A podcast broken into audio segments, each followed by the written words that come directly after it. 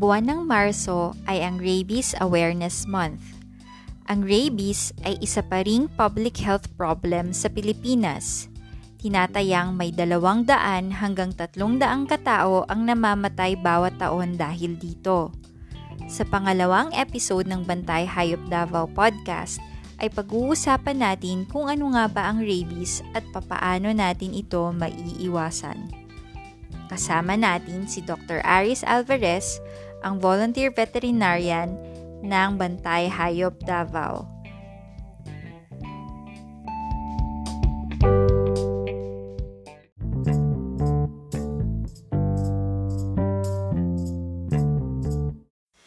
Doc A, ang aking unang katanungan, ano nga ba ang rabies?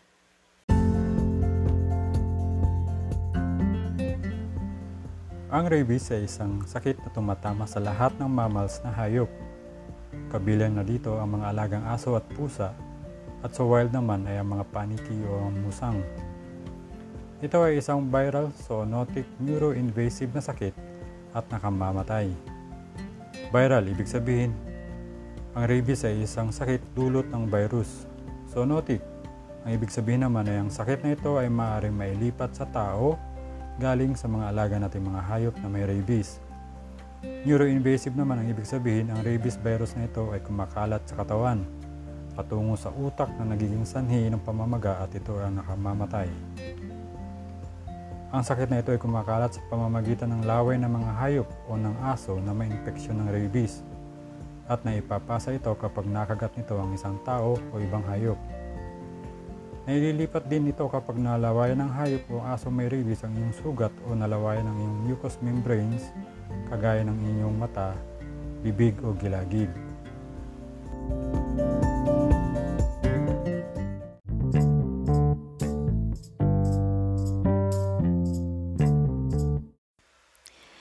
Dok, mabilis palang pwedeng kumalat ang rabies dahil dun sa nabanggit mo kanina maraming pamamaraan kung, kung papaano siya mailipat mula sa hayop sa ibang hayop at mula sa hayop papunta naman sa tao. Siguro ang isang mga isang katanungan ng ating mga tagapakinig ngayon ay ano nga ba ang mga sintomas ng rabies sa mga alaga nating mga hayop? Paano natin ito makikita?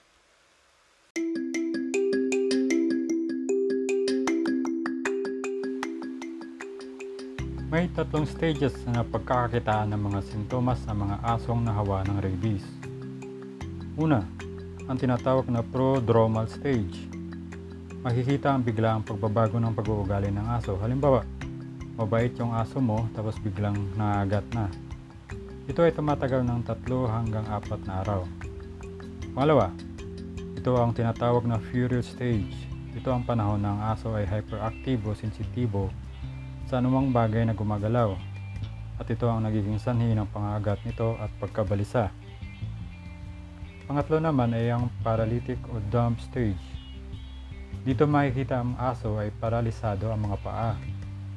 Paralisado din ang lalamunan at nagiging sanhi ng di makalulon at matinding paglalaway at pagbula ng bunganga. Habang tumatagal dahil sa hindi na ito makakain o makainom, kasama na rin ang pamamaga ng utak nito ang aso ay namamatay kinalaunan.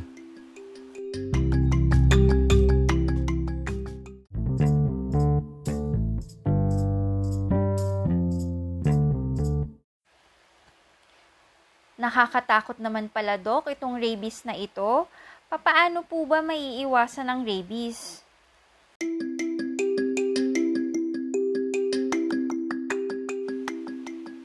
Maiiwasan ang rabies pamamagitan ng mabuting pangangalaga ng iyong mga aso at pusa sa bahay.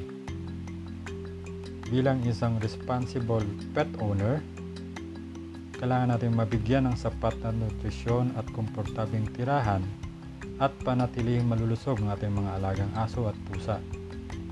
At higit sa lahat, pumunta sa vet clinic at magipagkonsulta sa veterinaryo para mabigyan sila ng tamang bakuna laban sa rabies. At huwag hayaang makihalubilo ang inyong mga alaga sa mga pag-alagalang mga aso at pusa sa lansangan. Panatilihing nakatali kapag lalabas ng bahay para sa ehersisyo sa pangarang-araw. Kapag ikaw naman ay nasa ibang lugar, mag-ingat sa mga galang aso o mga pusa sa lansangan. Alamin kung mataas ang kaso ng rabies sa inyong lugar at magpabakuna bilang proteksyon.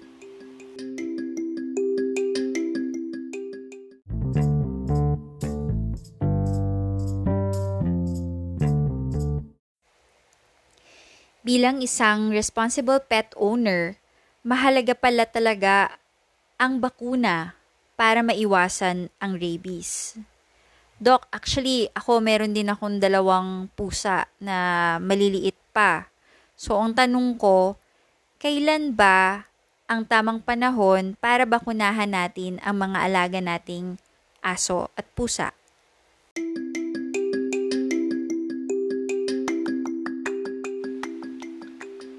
Ang mga aso at pusa ay pwede nang pakunahan pagtungtong nito ng tatlong buwan o apat na buwan. Huwag hayaang tumanda ang inyong mga alaga nang walang bakuna sa rabies sapagkat ito lamang ang tanging proteksyon ng inyong aso at pusa at pati na rin ang mga nag-aalaga nito. Kinakailangan ulitin kada taon lalong lalo na kapag ang inyong mga lugar ay may mga naiulat na may rabies outbreak.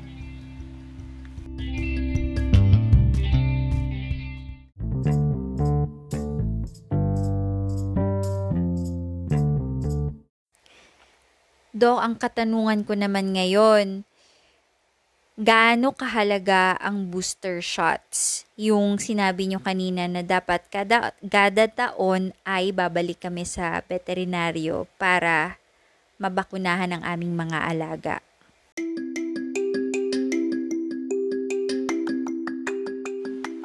Habang tumatagal, ang effectiveness ng mga bakuna ay bumababa o humihina.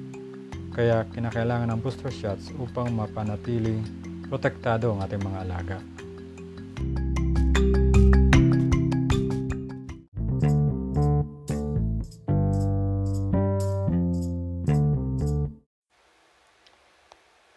Iniisip ko lang do, kanina nabanggit mo na nagmumula talaga ang rabies sa kagat ng mga hayop na infected, kagaya ng mga aso at pusa. Papaano ba makakaiwas sa kagat ng aso at pusa, lalo na kung hindi mo naman alam kung bakunado ito? May mga tips ka bang ma-share sa ating mga tagapakinig?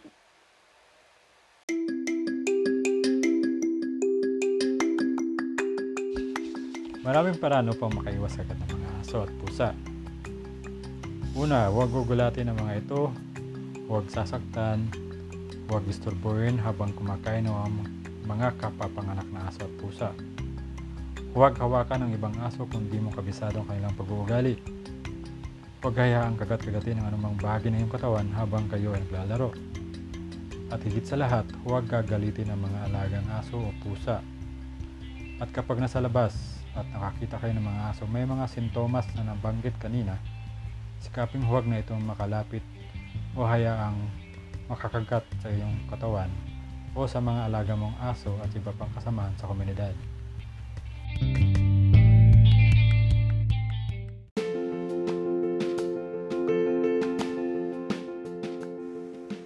Ayun, narinig natin ang mga payo ni Doc A. Ang pag-iwas sa rabies ay nakasalalay sa mga responsible pet owners. Tandaan, mayroon tayong batas na Anti-Rabies Act of 2007 or Republic Act 9482. Ayon sa batas, kailangan ninyong iparehistro at pabakunahan laban sa rabies ang inyong alagang aso. Paobserbahan ang inyong alagang aso kapag ito ay may nakagat na ibang aso o tao. Sagutin ang gastusin sa pagpapagamot ng nakagat ng inyong aso. At lagyan ng tali ang alagang aso kapag papagalain ito sa labas. Ang hindi sumunod sa mga probisyong ito ay maaaring magbayad ng multa na 500 pesos hanggang 25,000 pesos. Salamat muli sa pakikinig Ako si Angel Flores, Volunteer Communications and Advocacy Director ng Bantay Hayop Davao. Hanggang sa muli,